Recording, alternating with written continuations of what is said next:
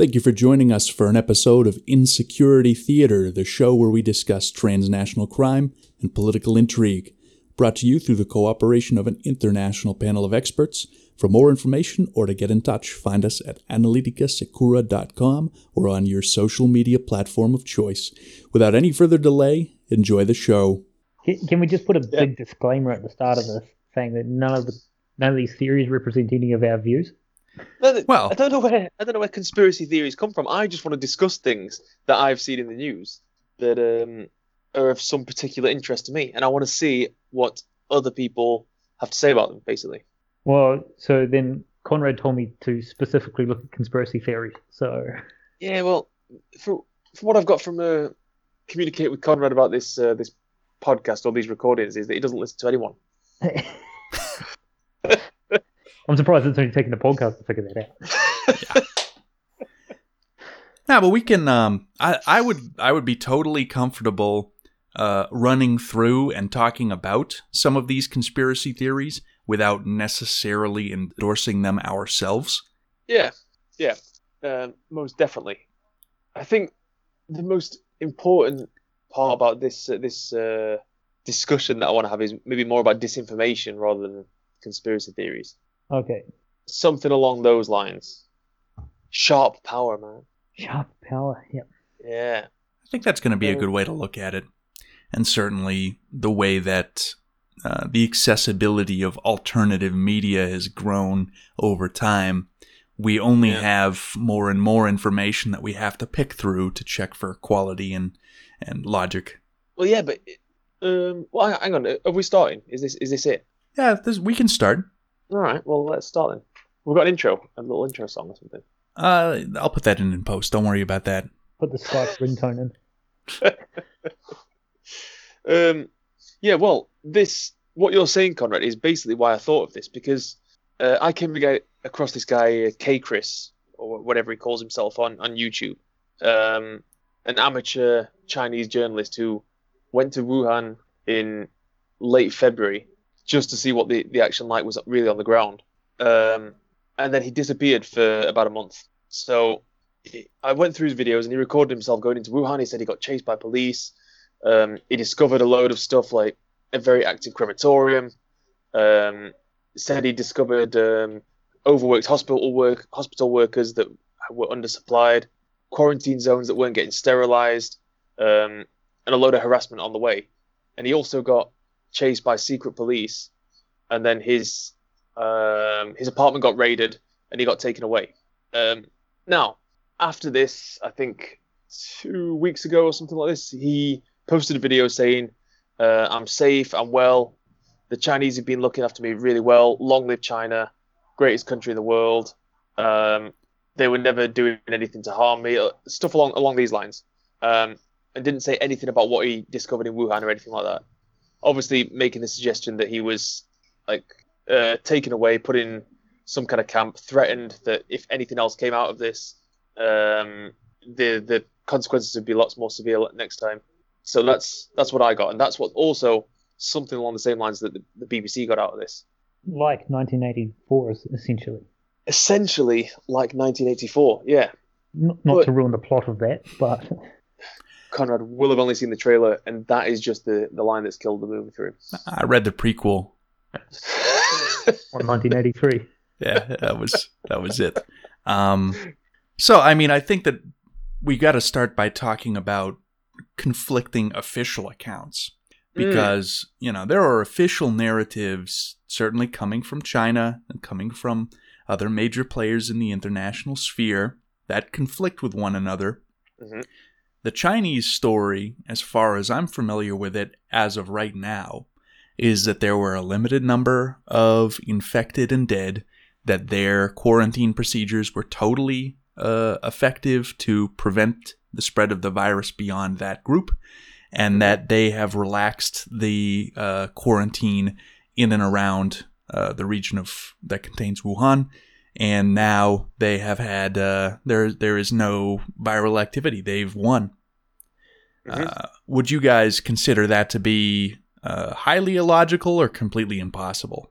Um, before we get Jimbo's answer, um, According to the Reporters Without Borders, China sits 177 on a list of 179, nicely in between um, Djibouti and Eritrea, and just above Turkmenistan and North Korea. Number fourth from the bottom of the list. Somalia sits 163, a failed state. That, that's just a, a bit of knowledge. So, What is so this- just that's a bit of that's a bit What of is this background list? Uh, information. This is the the, the um, freedom of press Ah. index done by the Reporters Without Borders. Reporters Sans Frontières, I, I guess they would call it. Um, so before Jimbo answers his, uh, I just wanted to drop that in. James, Um, I think there's some truth to it in the sense that I think China was quite effective at containing it to one region. Um, in that it was contained in Hubei and Wuhan more specifically, and then from there they were able to sort of ship in medical supplies, nurses, equipment into the region, and then sort of deal with the virus in that uh, in that region. And I think it's safe to say that it didn't escape widely within uh, the rest of China, but see, but they declared a lockdown right after Chinese New Year. Like, nobody can move in any. Like people stand in traffic lines for for eight nine hours trying to get from city to city. So if that existed in Wuhan in December, then that's what a, a- another month almost three four weeks Mhm. um, until they actually closed everything down. And this morning, the French said that they potentially had their first case in December, late December, because they're now going back over old case files in the, in the hospitals and declaring deaths which were pneumonia or strange chest pains and stuff like this that now look irregular and matching them up to COVID 19. yeah, So to me, think- that doesn't hold up.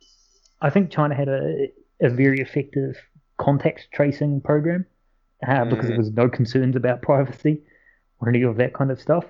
Um, and like I, they had massive teams just tracing people, locking them indoors. If you broke those uh, quarantines, like the fines and the penalties were very stiff. So I think Mm, that was a lot more effective than it ever was anywhere in Western Europe. mhm. And I think that's important. Yeah. And yet the virus did leave Chinese borders.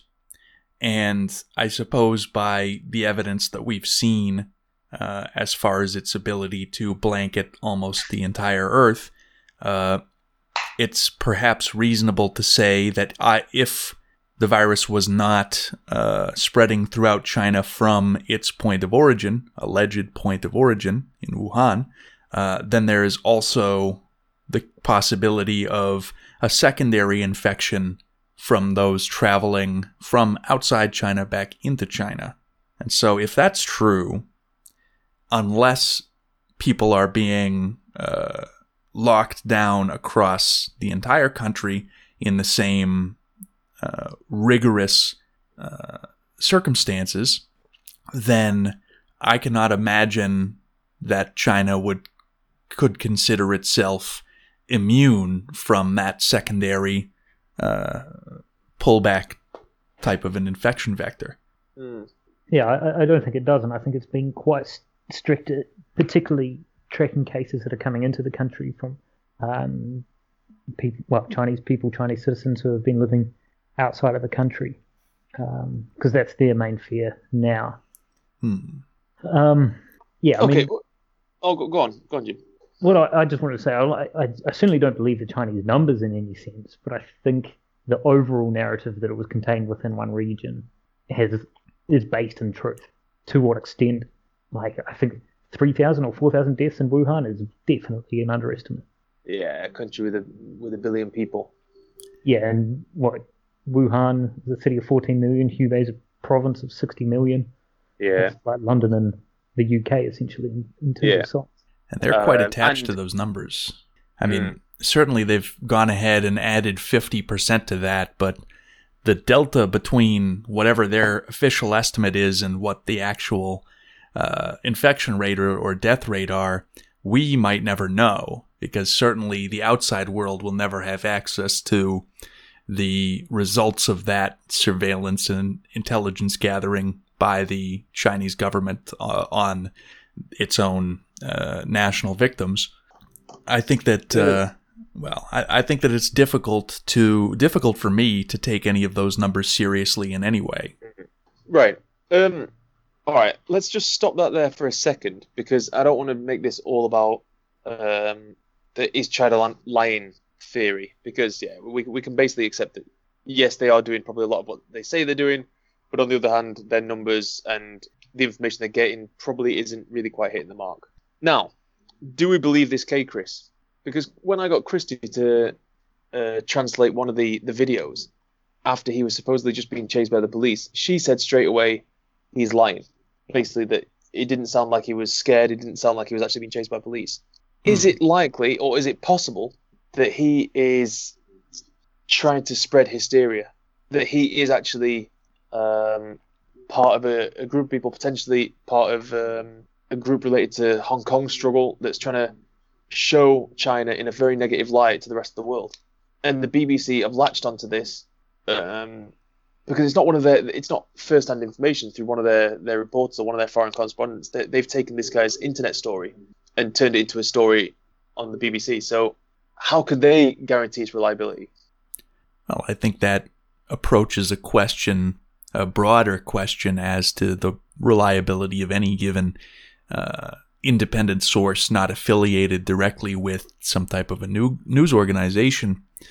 And I've not seen this uh, set of videos specifically. I haven't seen anything to do with this channel.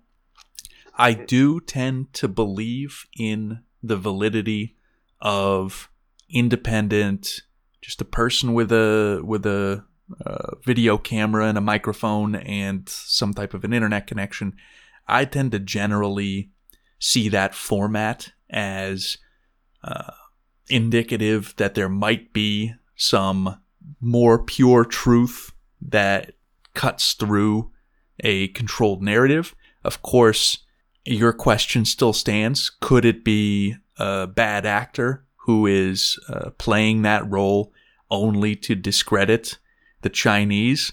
And I guess the way that I would make that determination is I would I would measure the likelihood that that person is uh, is telling the truth against the likelihood of the organization working against them. In this case, the the media controls of the Chinese government, and I would have to give the benefit of the doubt to the individual.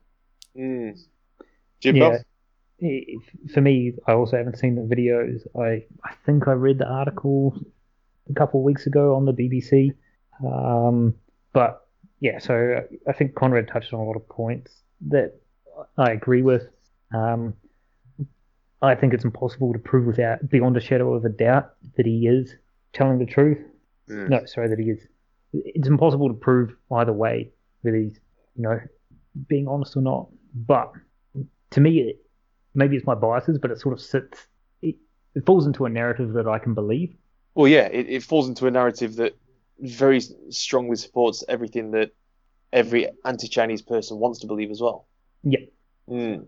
I suppose we would be able to cross-reference this if there were more examples of these independent journalism uh, journalists, we can call them perhaps, uh, who might have either similar or totally contradictory stories and maybe if we had a, a, sample size of 20 or 100 of them, we could scrape together a more likely outcome rather than relying on just the one.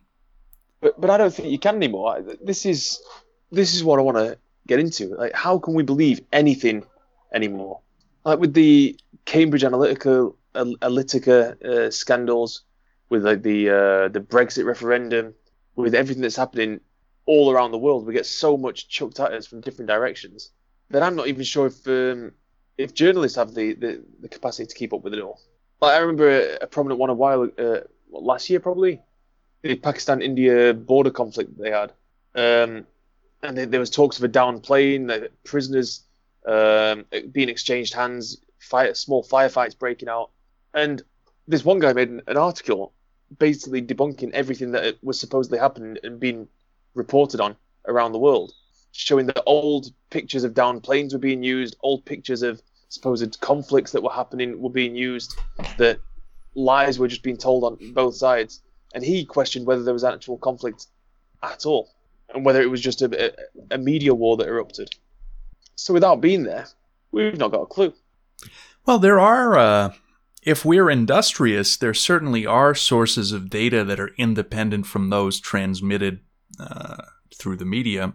I remember there was a uh, there was a discussion around the middle of this pandemic, a month ago perhaps, uh, a discussion about evidence of a large amount of burnt animal remains. Uh, the insinuation was that these were uh, burned bodies near the city of Wuhan, uh, far in excess of any of the death estimates. But if that data was uh, was telling us something, and if the independent estimate that the release of those chemicals into the air, that's the way that it was uh, that it was found, uh, which were consistent with the burning of several thousands of human-sized animals. Um, if something like that were true, or or if it were a data point that could point us towards an alternative narrative, then that type of information certainly is available through uh, remote sensing technology, through satellite imagery, and could be as simple as reports of uh, a strange smell from far away. Now, maybe uh, maybe China is so big that an event like that wouldn't be visible or uh, smellable from outside its own borders. But if an event like that took place in a smaller country, uh, and you had reports from outside the direct influence of that country's government, then there are certainly um, sources of data that we can look to to try to make our own, to try to corroborate the official narrative. Mm. But I think what still stands is that who has the capacity to do this now? I think before, maybe even 20, 30 years ago, media sources were so powerful that they had the they had the manpower in almost every country in the world to be able to do cross checking of their own. Now I think people rely on so so much on uh, freelancers because media is being scaled back. Whether that's just my perception or not, I don't know. I wouldn't say scaled back. It's the right word. I mean, it's just changed. I mean, you have the 24-hour news cycle now rather than just one hour bulletin at, the, at six o'clock. Um, the way stories are created now is more is not so much about creating one decent story that sort of follows all the facts that you produce every morning for the newspaper or whatever. It's now about just following the story constantly and producing every single update and trying to be ahead of uh, any other competition. Um, so the whole journalist model in that sense is quite different. But do you not think that drives a reliance on secondhand information? Sometimes that secondhand information can be uh, more comprehensive and perhaps more reliable than the accounts of professional journalists. I mean, I'm only able to think right now of uh, accounts of war in the Middle East taken from fighters on the front lines who have a an internet connected cell phone, and you can certainly uh, produce and distribute information with those tools now that can tell a much much clearer story than a war correspondent or uh, an Associated Press journalist embedded with uh, with a, a, fighting unit. And if that's if that's the case in war, then it should stand that any any place on Earth that some significant event is uh, is happening, where there are people with cell phones, we there's the possibility that there will be generated some reliable and telling uh, images and, and video of that event. Yeah. Yeah, but it's been it's been shown, for instance, that, that Russia is is targeting currently um, the West in general to to politicize uh, the coronavirus. So they're creating fake posts to stir up conspiracy theories, to stir up confusion for what, whatever particular reason, whatever political gain they hope to get out of it. So while yeah, there is a, f- a few people with cameras on the front line showing you what's actually happening on the ground, there's also a lot of other background noise, and I think people have the ability to filter that out. Uh, filter what out? The background. And you do think that people have that ability? No, don't. I don't. Oh, good. they have All any- Good. Yeah, that's what the the prequel to 1984 said. Um, no, but that's a, certainly a good point. Is that we because we have access to so many more data points, and we don't really have the ability to process all that much data as individuals, then that's certainly more more of an obscuring factor than just being blind to it. Uh, but and more importantly, nobody fucking cares. Well, yeah, nobody. All right, okay. Well, nobody cares. They And- don't, do they? And maybe that's something that we should address before we get into deeper conspiratorial discussion is that not everybody is motivated to understand the objective truth. Uh, and certainly people are more entertained by wild speculation. I know I am. Oh, give me wild speculation any day. It's so much fun. It's so much more fun and and it's powerful because even you as an individual and your ability to spread some kind of a wild story and freak out your aunt on Facebook, it's uh it's a that's a power trip. Yeah, and like you said, Jim, we, we like to follow. Uh, we like to follow the narrative that supports our own understanding and ideals. Oh, of course. Why would you challenge yourself? True. Uh, Conrad, do you remember? I think um, we were talking about this last summer on the um, when we were sitting having a beer when it was cheap beer all summer. I remember uh, that. on the terrace. Yeah, it's good. Every day in the Netherlands. Well, well, no, exceptionally cheap beer. The Three Sisters. It was oh, how much was it? One euro fifty for a bottle. Yeah, it was Oh, almost the- nothing. And it was very strong beer. Yeah. It was a terrible decision to day drink Oh. that way. Was it, um, oh, I, what am I trying to say here? It was like, uh, The Three Sisters. no, no, no, no, no. Um, you bought a beer, but you didn't know what kind of beer you'll get. What, Yes. What, what, Yeah, Exactly. like the mystery, mystery bottles. vodka. the mystery beer, yes. and they were all 14% and they taste like motor oil but um, Yeah. Who Or the cares? At that coffee price. one. Yeah, it was brilliant. Um, but anyway, we I'm pretty sure that we discussed the case of that guy um, who started a campaign about child soldiers yeah about ten years ago or whatever. And this is what started it all for me because he starts putting up all this stuff and he creates this little uh, charity and it goes huge and suddenly every fucker in the world is talking about how child soldiers uh, are happening everywhere and it's so bad what's happening in Africa. And it was like somebody, it was like a pandemic. It was like something that only just happened hmm. because they'd read about it for the first time.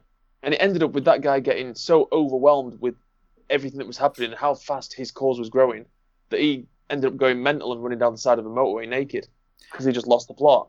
How That's that guy right. on your bus? Like, like what guy on the bus? How that guy on the bus when you're coming back from, An- uh, from Oh yeah, yeah, he Okay. wasn't. No, it was something else he was on. that was a couple of nutballs but yeah I, I am familiar with that and I they actually did a presentation in my high school that was around the time that I was about to graduate and uh, we all got caught up caught up in it it was a sensational story at the time and Well, you know we served an American, Uh, an American term. Newsflash, Conrad. Child soldiers still exist. yes Why does nobody care anymore? Well, he he did exactly what he wanted to, and he made that one specific warlord, Joseph Kony, into a household name. Now, whether he was specifically involved in the exact activities that were outlined in the in the movie or not, those details are fuzzy. Certainly, the narrative that they created lacked some accuracy, as seen after the fact. Uh, but maybe that's what works for Americans is to have a big bad guy like in a movie, and to have the implication that by some money or action or dancing or sleeping outside the way that they recommended it that we can do reposting something things on Facebook. oh yeah slacktive it, it, it's it's true that we're attracted to easy solutions we always have been just, You just said- oh, on. were you about to say slacktivism then? yeah that's what i said That's brilliant. Oh I've i didn't heard come up with term. that go ahead james I was just going to say, we Conrad and I seem to talk about South Park, or more, I talk about South Park to Conrad. um, and Chris, have you seen the episode? I don't know if you will have, Conrad, um, with Mhm. they all start wearing bracelets. yes Sort the the the scauses Yep. yeah, I think so.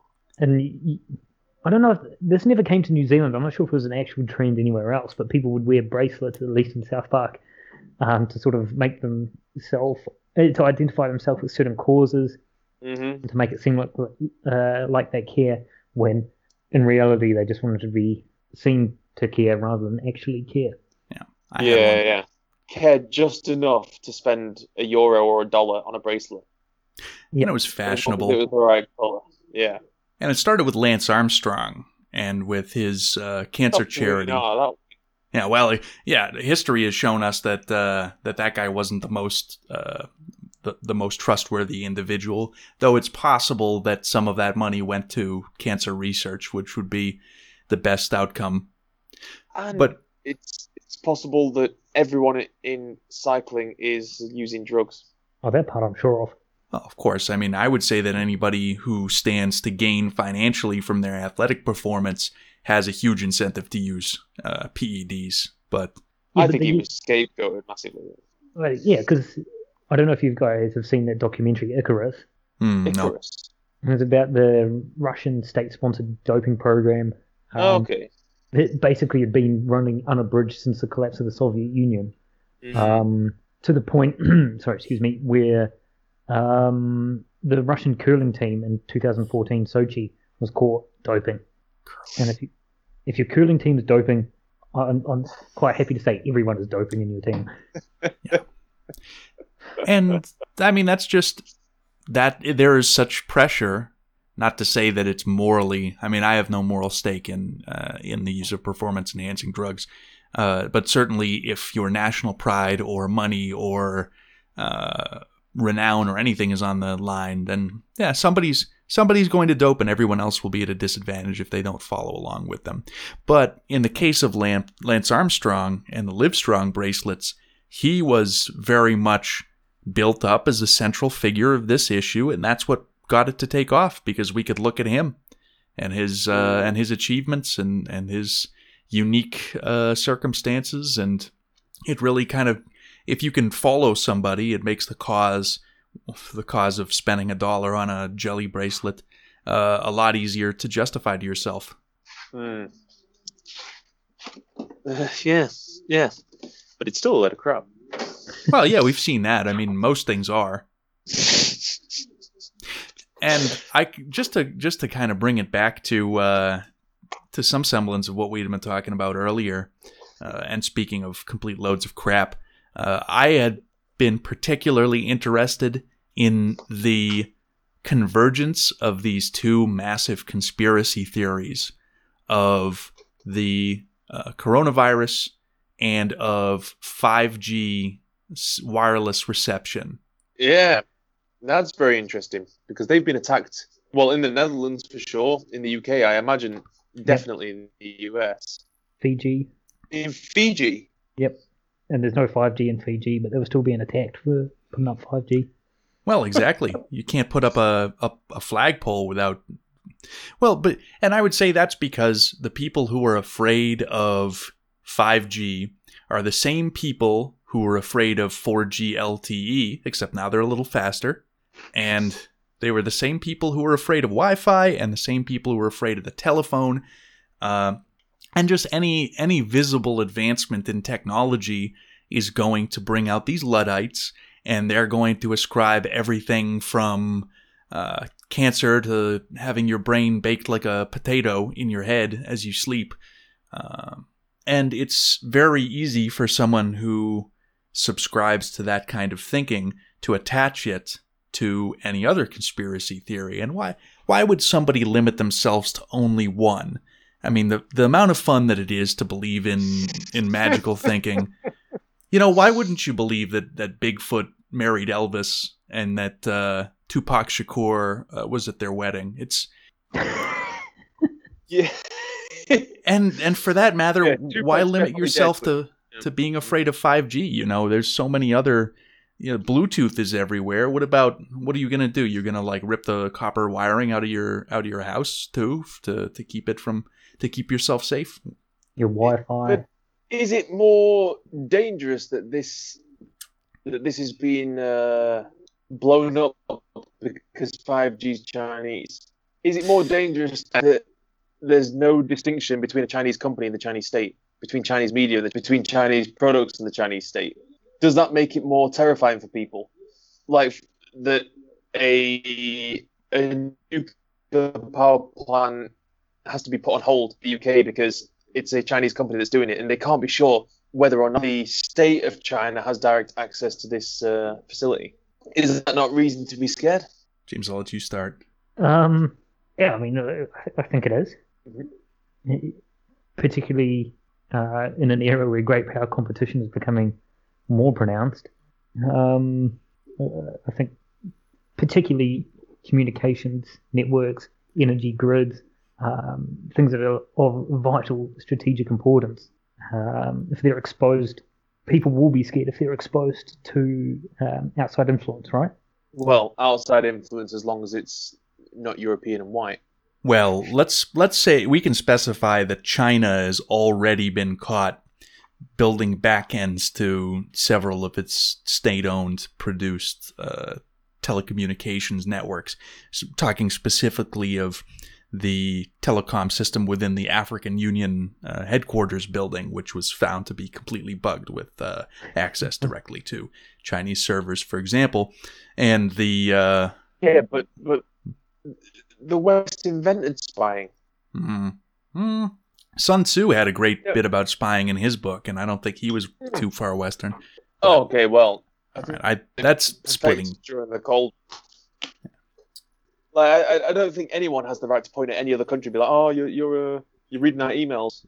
Who's got the biggest spy surveillance network in the entire world? Is well, arguably the United States, well, the farthest reach, anyway.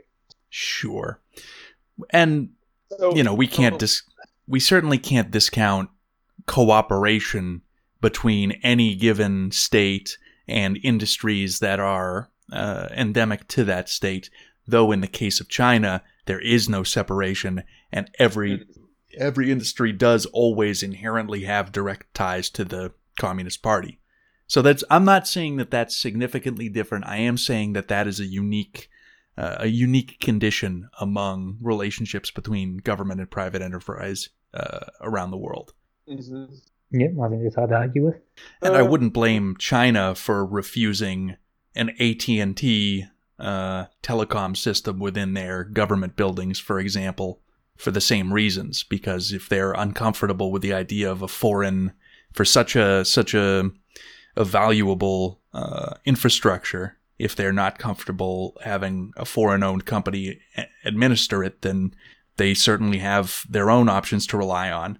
Um, that said, but I think. It, go ahead. Is it a case of, of China being able to um, to produce better technology for a cheaper price, or is it a case of China using its uh, clout on the global economic markets to to force countries to, or to pressure countries to take their technology in certain places? I think you'd be hard pressed to say that the EU was pressure, coerced to take Chinese technology, wouldn't you?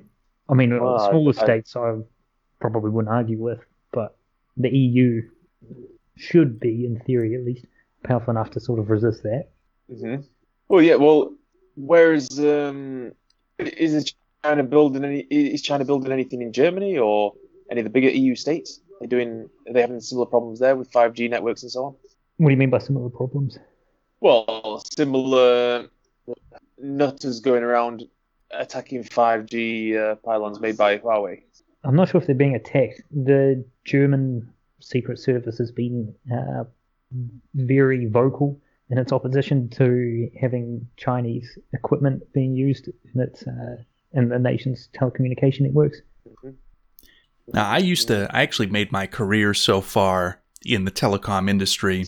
I worked in uh, subsea uh, telecommunication networks, and what I picked up during my time there was that there are really only a small group of corporations with the capability to build and administer these giant telecom networks. And a significant portion of that infrastructure is Chinese. And so, besides the U, if we discount the U.S. and China, which I mm-hmm. think it might be fair to do if we're speaking about the European Union, there may only be one, perhaps two, excuse me, European corporations that have the capability to build these and to administer them. And so that really limits your choice because if you're Liechtenstein, you don't have a company big enough to to even connect your territory to the rest of uh, to the to your neighbors. And Mm. the one uh, French telecom that at least had some uh, capability in the past to do something like this, Alcatel Lucent. Uh, I'm not sure if they're still in that game or if they've sold off that business unit and are focusing on uh, on other uh, areas of business. So if if that leaves only Huawei, if you're gonna make me pronounce it wrong, and uh, one or two corporations in the United States, then there's there isn't that much choice. Mm. Is You that either stuck it up and give away. Oh, go on, Jim. I was going to say, is it essentially what Japan said in the sense that they haven't looked at investing in 5G so much? It's not being rolled out there, from what I understand. It's not. They're not interested at all. Well, I think they're interested, but they haven't. It, it's not being rolled out. And Japan's normally, um, well, at least in my mind, Japan's a place or an early adapter of new technologies. Hmm. Mm. Though they weren't the originator of of uh, much of this. No, but my, my point is that if you say that there's very few corporations um, or states that have the capacity to build the infrastructure, and Japan doesn't have that capacity, they don't want to rely on China to do it. So then the option becomes don't do it. That's true. That's fair. Is anyone else under the opinion that it's just fast enough? Well, no, I uh, well, How fast do you need it? The, the, the speeds of 5G are unreal. maybe let me put it this way, or based on chatter that I heard back at work, it's that the two industries that are pushing faster and faster speeds and more bandwidth around the world are banking and pornography. Mm. And in both of those cases, there is no speed that is fast enough. You always want more faster. More faster. I mean, with Give banking, me some it's more only, of that faster. banking is only digits that you're transferring, right? One, Yeah, but your uh, your Well- orders to buy or sell come in in order of when they're received and they're executed at those prices.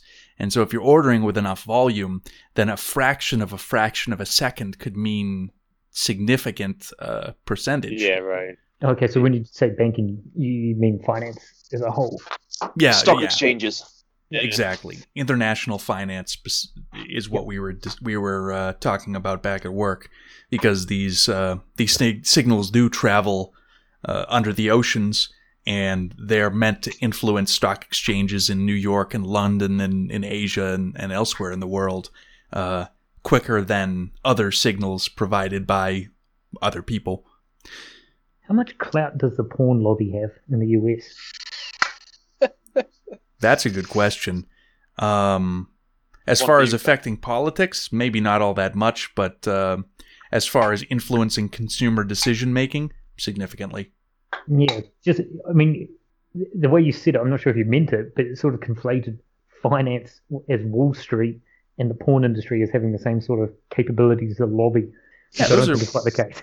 Well, they they have or they have the capability to lobby consortia of tech companies because the way that these big international um, telecommunications grids are built is they're usually a group effort by some of the big multi-billion dollar tech companies without any uh, any assistance from world governments because primarily these systems connect into states that are in- independent from each other and across the ocean and they pass signal not only from the states to which they're connected but further inland.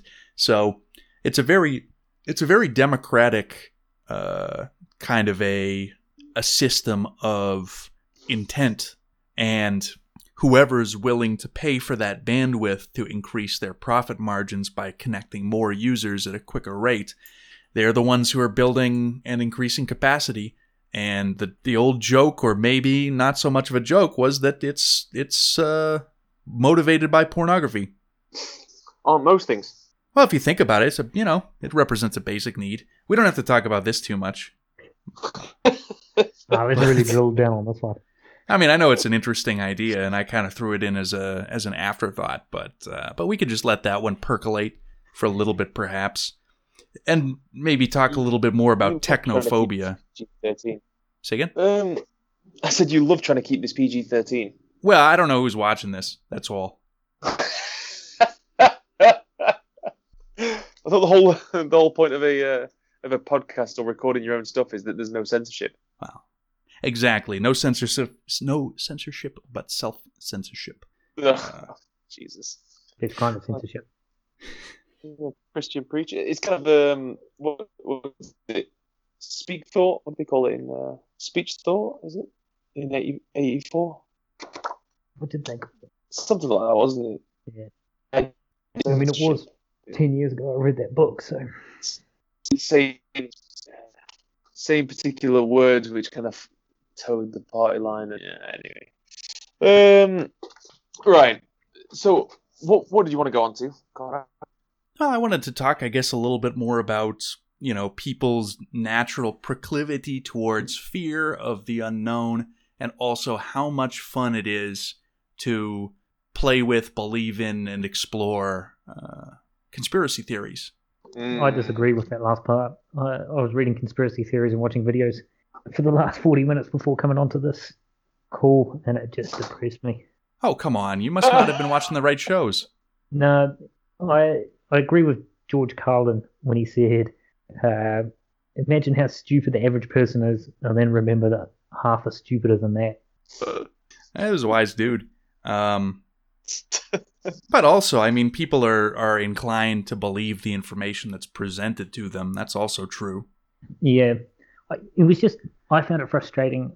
Um, I found this one blog, and this woman felt like she cracked the case of what was really happening behind coronavirus, and that was that uh, coronavirus didn't really exist. The tests were a cover to collect DNA from every single person in the world, and then use that DNA in a database to track people, things like that. But a whole sort of logic rested on the fact that um, the more we test, the more we find for uh, coronavirus cases. So therefore, in her mind, it was the tests that were, you know, the first link of causality. Kind of like a Soylent Green Right. is people kind of a revelation for her there. Yeah. Um, Yeah. and she'll probably never be shaken of that belief because, you know, more tests, bigger number, more infected known. So can't argue with that. Yeah, exactly. I mean, that that sound logic, right? But it doesn't even have to be this. Like that's well thought through. Is in it? her mind, I'm not saying it's it's actually logical. It's ridiculous. But in her mind, she's done research and she's cracked something. What I find more ridiculous is people like my mother, who for no apparent reason is adamant that nobody's ever been on the moon. For no, she, she knows nothing about space travel. She knows nothing about. Um, well, she was only about five or six when it happened. She knows nothing about the the Cold War space race, about the fact that even America's biggest enemy, the Russians, didn't even deny it. Not but only the did they not deny it, they actually confirmed it. Oh yeah, yeah exactly. But for some reason, whenever you bring it up, she is adamant that it hasn't happened. You know, Neil Armstrong would For no particular reason. Neil Armstrong punched a guy for saying that to him. Was it Neil Armstrong or Buzz Aldrin? I all right, I don't want to slander. Maybe it's because I was thinking about Lance Armstrong. I don't think he hit anybody. Uh, one of those guys. Maybe it was Buzz. Fair play to them. I it would be hard not to, I think. Yeah, Not especially if he did it. But I mean, if it was just a soundstage, then they probably wouldn't feel so strongly about it after so many years. probably not. Because I remember. go, go Oh, on, let me just put my sign back. I I was just going to say, I remember uh, Brian Cox discussing the uh, the the period between Kennedy's speech. I can't remember what the speech is called about when they they decided they're going to go to the moon, and uh, you know he said, um, and people ask me why we want to go to the moon. We want to go because it's there. You know that speech. Yeah. Um, and then I think there was how many years between that that speech and them actually getting there? It was six years or something, wasn't it? I think. And he said that basically that, that six or nine year gap between that, that first speech and them getting to the moon, never in the history of technology has anything so great ever been achieved. He says that they were so so far away when that speech was was written that nobody thought it was ever possible, and the fact that they managed to do it is, is yeah. He said it's the greatest technological achievement, and he, yeah, uh, I kind of trust that guy. Wh- which guy do you trust? Brian Cox. Okay, yeah. Yeah, not not Yeah. Kennedy. I'm pretty sure he was dead when they uh when they landed on the Oh, moon. oh yeah, he- he's long gone, mate. Um, yeah. Um, 'Cause I remember living with someone back in New Zealand years ago, and she was also adamantly convinced that we'd never been to the moon. And we, we talked about it. You know, there's those, I think it was Mythbusters that did the, mm, the, you know, sort of explanation of why all the why all the evidence does stack up. And I showed her that, and then she said, I asked her like, what, what what's your reason for believing they never stepped on the moon? And she's like, oh, if you watch them walk on the moon, it just doesn't look like they're walking on the moon. Yeah. Nah, I can't Yeah, I've argue with that that. I mean, Who's ever, but nobody's ever done it before, so Yeah, Well, I thought- it- but it wouldn't look like that, yeah, presumably, right? right? Be like a cartoon more in her mind. But it's just like that that flat Earth documentary. Whenever they they the, the, there was that so-called pseudo-scientist there who was uh, he was proving himself wrong time and time again. But he but he just kept moving the goalposts and thinking, oh well, this test's obviously wrong. What we're gonna have to do next is, is test this. And again, he's proving himself wrong, but but blamed it on some other reason. When he's shining the laser, he says, if I shine this laser, because the Earth's flat, it's going to hit bang, and then he shine the laser, and he goes, oh man, it's it's six foot too high. exactly where it would be if the Earth was round. yeah, he goes, oh, we're going to have to figure out a way to uh, to solve this. Yeah. Was that the guy who launched himself into a rocket? No, different guy. Another Yeah. flat Earth kind of a guy? no, uh, that wasn't a flat earther. I heard um, Bill Burr talking about this, Oh. and he was saying that, well, I think he was funded by a flat earther, but really he wasn't a flat earther. I think he just wanted to build a rocket. Well, So I think he, he passed himself off as a, a flat earther and then built his own rocket. And then launched himself into the Earth. Yeah, he died, didn't he? Yeah, he died. That's Well, On the way up or down? Well, well, I mean, I, I imagine you don't die until you hit something, but uh, He did do it once successfully. I think that's worth pointing out. all right, we'll we'll chalk that one up. For Unsuccessfully or not, he got up there. Like, you know, maybe he didn't figure out how to do re-entry, but it was a one-man mission. I, hats off to him. All right, that's pretty impressive. So, you know, he was very convinced of whatever it was that he believed, and he was certainly willing to risk his life and lose his life ultimately for it. Um, and I believe that flat- you know anybody that believes it, anybody that that really connects with these types of conspiracy theories, probably believes it to that same degree. They're just less willing to put themselves on the line to prove it. Or less able, Mm. Wow, don't have the means to build a rocket every time. or the know-how.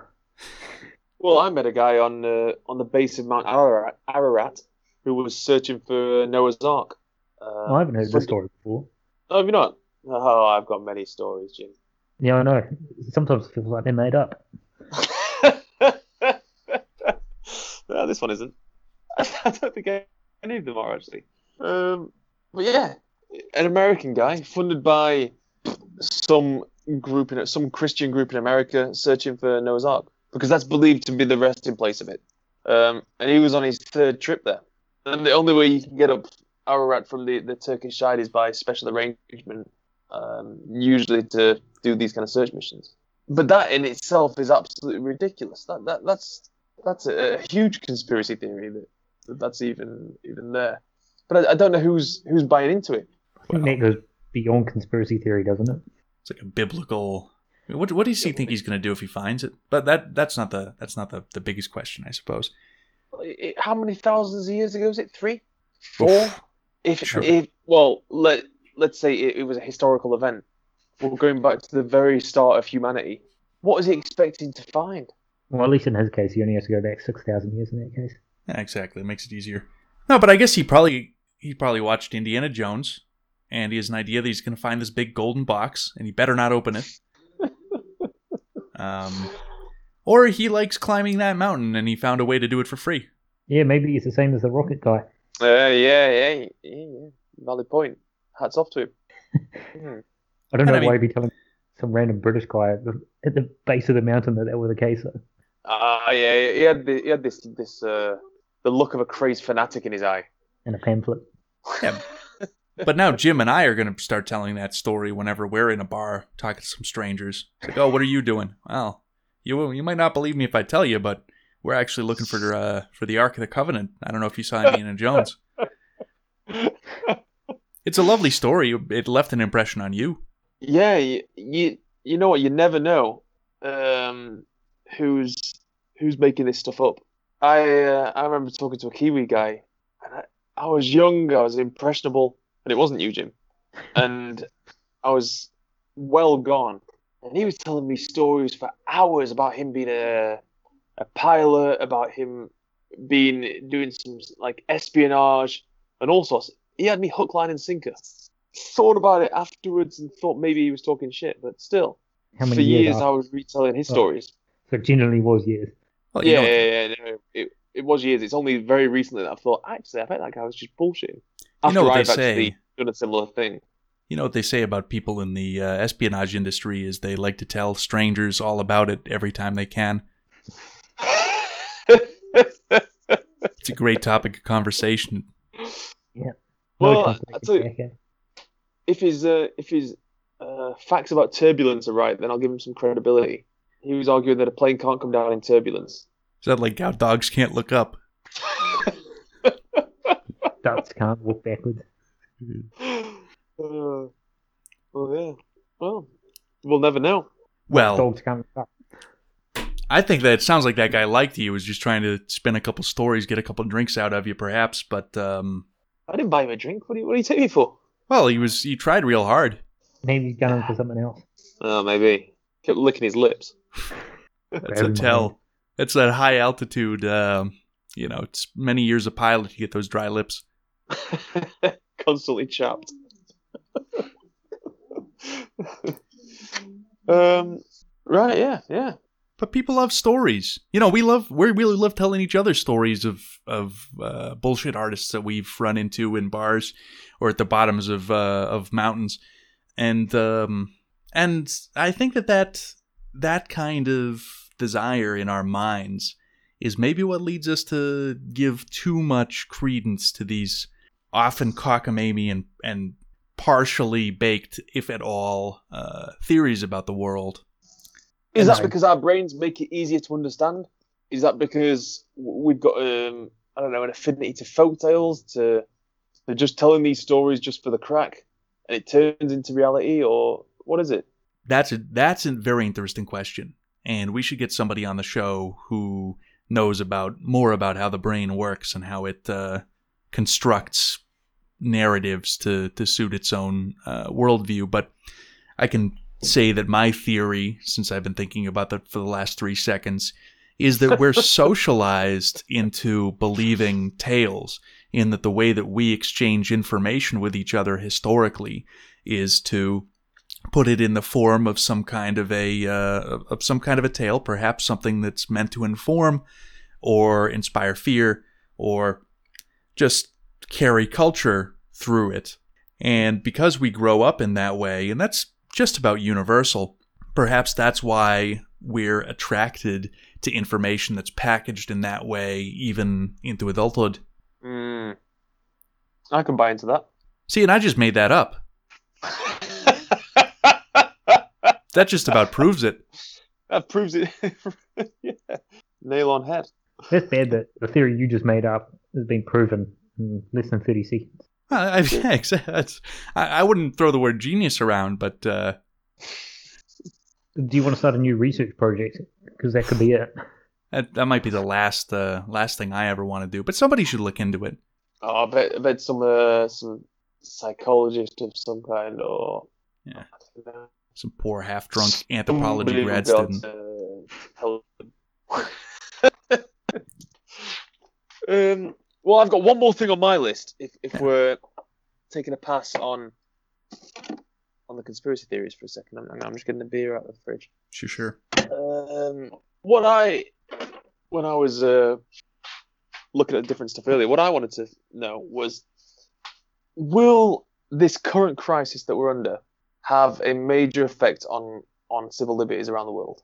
Because I was thinking about the the, the last thing with the war on terror and the Iraq war and everything that happened there, and how governments all over the world use that as an excuse to take away liberties from certain groups. Could the same thing, or has the same thing already? Well, it has already happened here in certain countries with uh, certain media restrictions and uh, appropriation of um, of uh, masks. The US stole a lot of German masks, didn't they, at a, a seaport because they they said it was for national security reasons. Not leave, not allowed to leave your house. Yeah, but then, well, I'm talking It's about civil permanent. liberty, isn't it? It is a civil liberty. Um, in Scotland, I don't think you should be allowed any liberties. Here in the free in the freelands, we can do whatever we want. Um, but do you think there will there will there be permanent repercussions from this? Will certain groups be targeted? A lot of black people are being uh, attacked and almost booted out into well booted out into the streets in uh, in China. Um, the state saying that they're not being well, they're they're known for carrying diseases. Uh, they've been allowed them to. Uh, sorry, landlords have been kicking them on the streets. Hmm. Uh, they had visas denied for re-entry if they wanted to come back. So r- right there and then, the people have used this crisis to probably get rid of a problem that they thought was growing in a certain area of China. Hmm. Are we going to see more of this? I think those are two different questions, but I think that the answer to them is both yes. Uh, that um, whenever there's a power struggle between the desire for a government to implement surveillance measures and for its uh, citizenry to reject those surveillance me- measures, the simple answer is to leverage some type of a catastrophe this certainly seems to qualify. Uh, and it would be difficult for me to imagine that there would be no lasting effect on uh, on society and surveillance as, as a result of this. Um, I also agree that every cultural group or every majority with its eyes on uh, the minority groups around it is going to use this and any other tragedy to further uh, victimize those minorities. And you can see it, as you mentioned, in China and the United States, that uh, ethnic minorities are automatically presupposed to be uh, involved with the spread or proliferation of the of the coronavirus.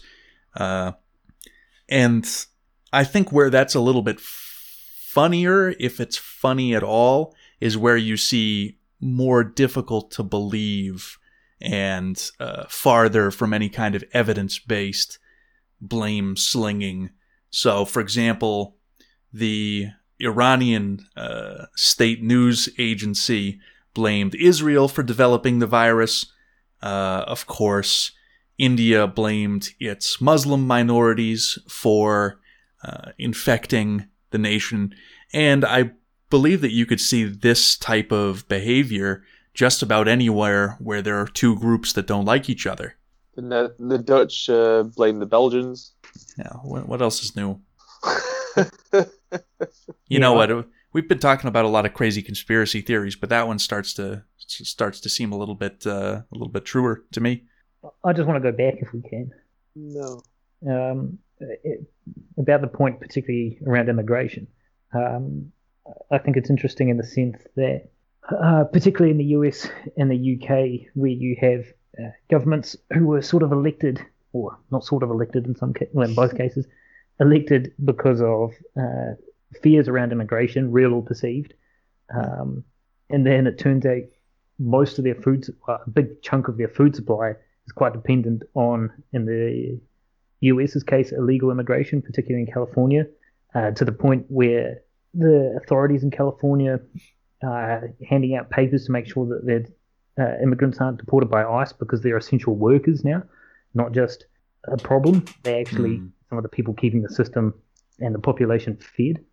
Uh, and the same is true to an extent in the UK, where they've had to fly in Romanian uh, fruit pickers and other farm workers to make sure the crops don't go spoiled hmm or rotten in the field. So I think that's a really interesting uh, part of this crisis, and will have strange effects after this as well. Mm. Yeah, but th- th- those crops are going to be picked by uh, the elderly, the long-term sick, and the recently graduated. So I'm, I was told, Jim. So I, I wouldn't worry about the uh, the farming industry. That doesn't sound effective. pop.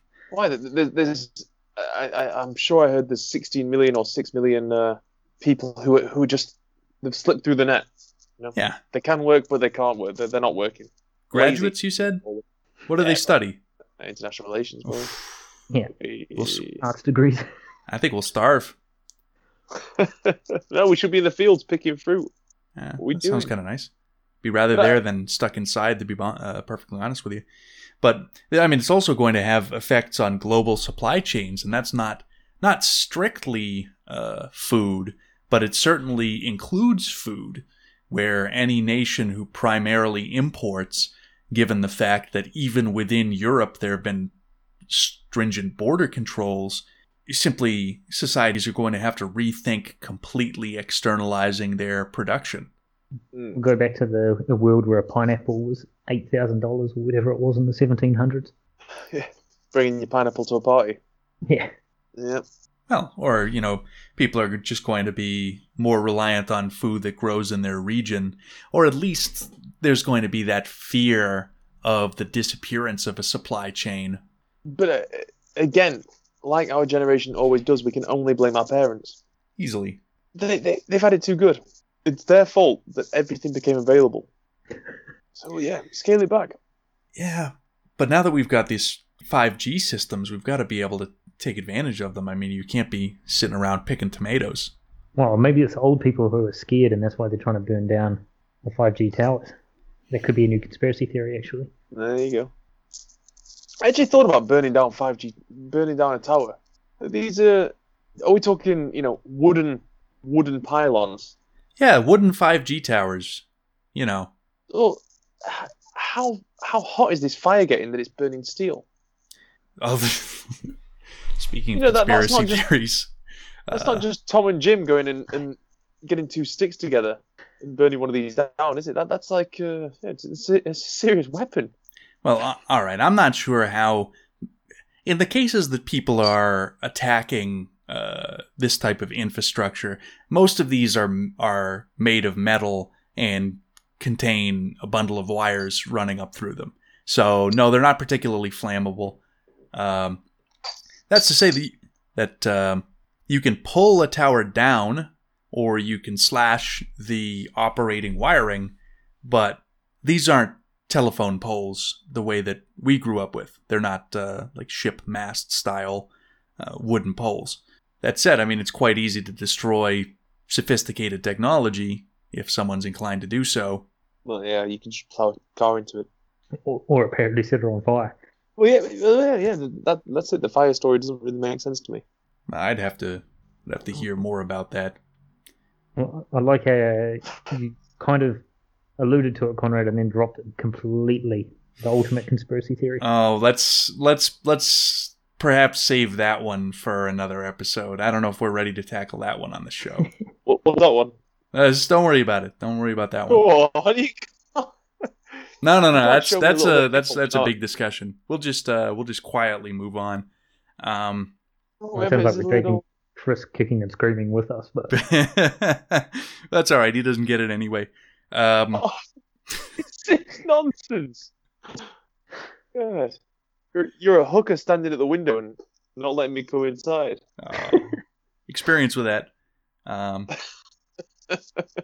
Yeah, I've been rejected by a few of them. do that. They're picky, that, to my understanding. So I go on, what, was this? oh, sorry, what's go this on. Conspiracy theory? No, no, no, no, no, no, no, no. no. We'll we're gonna talk about something else now. Why? Um Well, I'm going now. Can't this just be a teaser for, for next time? well, we can wrap it up perhaps, but we're, we're not talking about this next time. Jim, go on.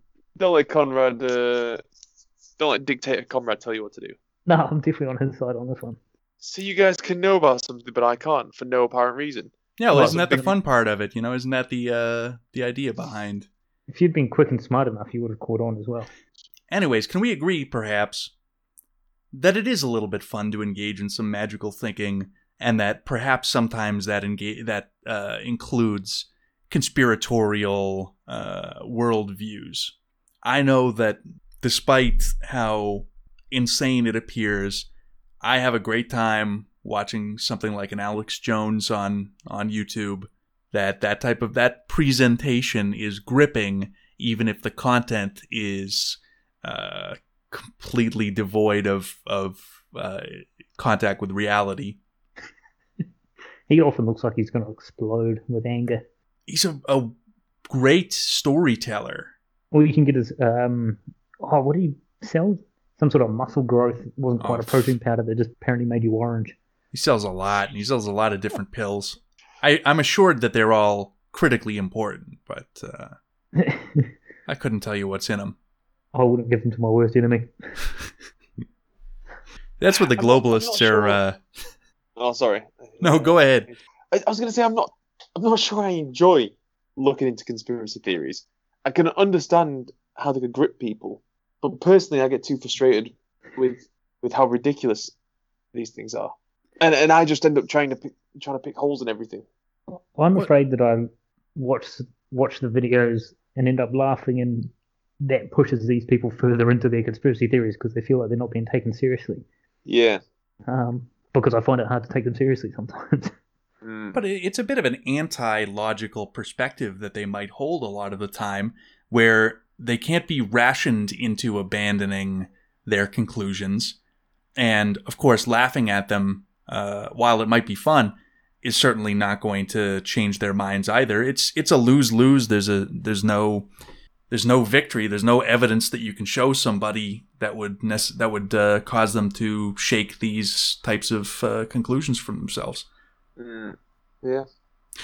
But what you can do, if you're quick, is you can hit them with one level deeper, one conspiracy just a little bit more bizarre and, and disconnected, and watch to see if they quickly adapt to it or if they start to consider they're thinking maybe this is a little bit beyond. well, in the sense that if someone says, "I don't believe in the moon landing," and you say, "That's strange," you Oh yeah, in the moon?" mole people, the the lizard men covered that one up. I saw it. I saw the the footage. I got the tape. Universal Studios. Uh, see, I was going in different directions. I just d- deny that there is a moon. there's a moon at all. That's perfect. You're getting it. You're understanding exactly what uh, you're you're understanding the point, and I encourage you to engage in this way in the future with them. Yeah, see, what would be fantastic to listen to is somebody who has a, a, a good theory about 9/11, and someone has about one about the moon landings, but they both disbelieve the other one's uh, viewpoint. You know, But we they're can both uh, equally intelligent enough to, to have this conversation. maybe we can frame a show around that. a conspiratorial debate show. We're gonna need to lay a little bit of the groundwork for that one, but I think that uh, I think that that one's perhaps for a future episode. Yep. And then that, on that note, can I deliver the closing lines? Happy to. The moon landing never happened. 9/11 was an inside job, and vaccines cause autism.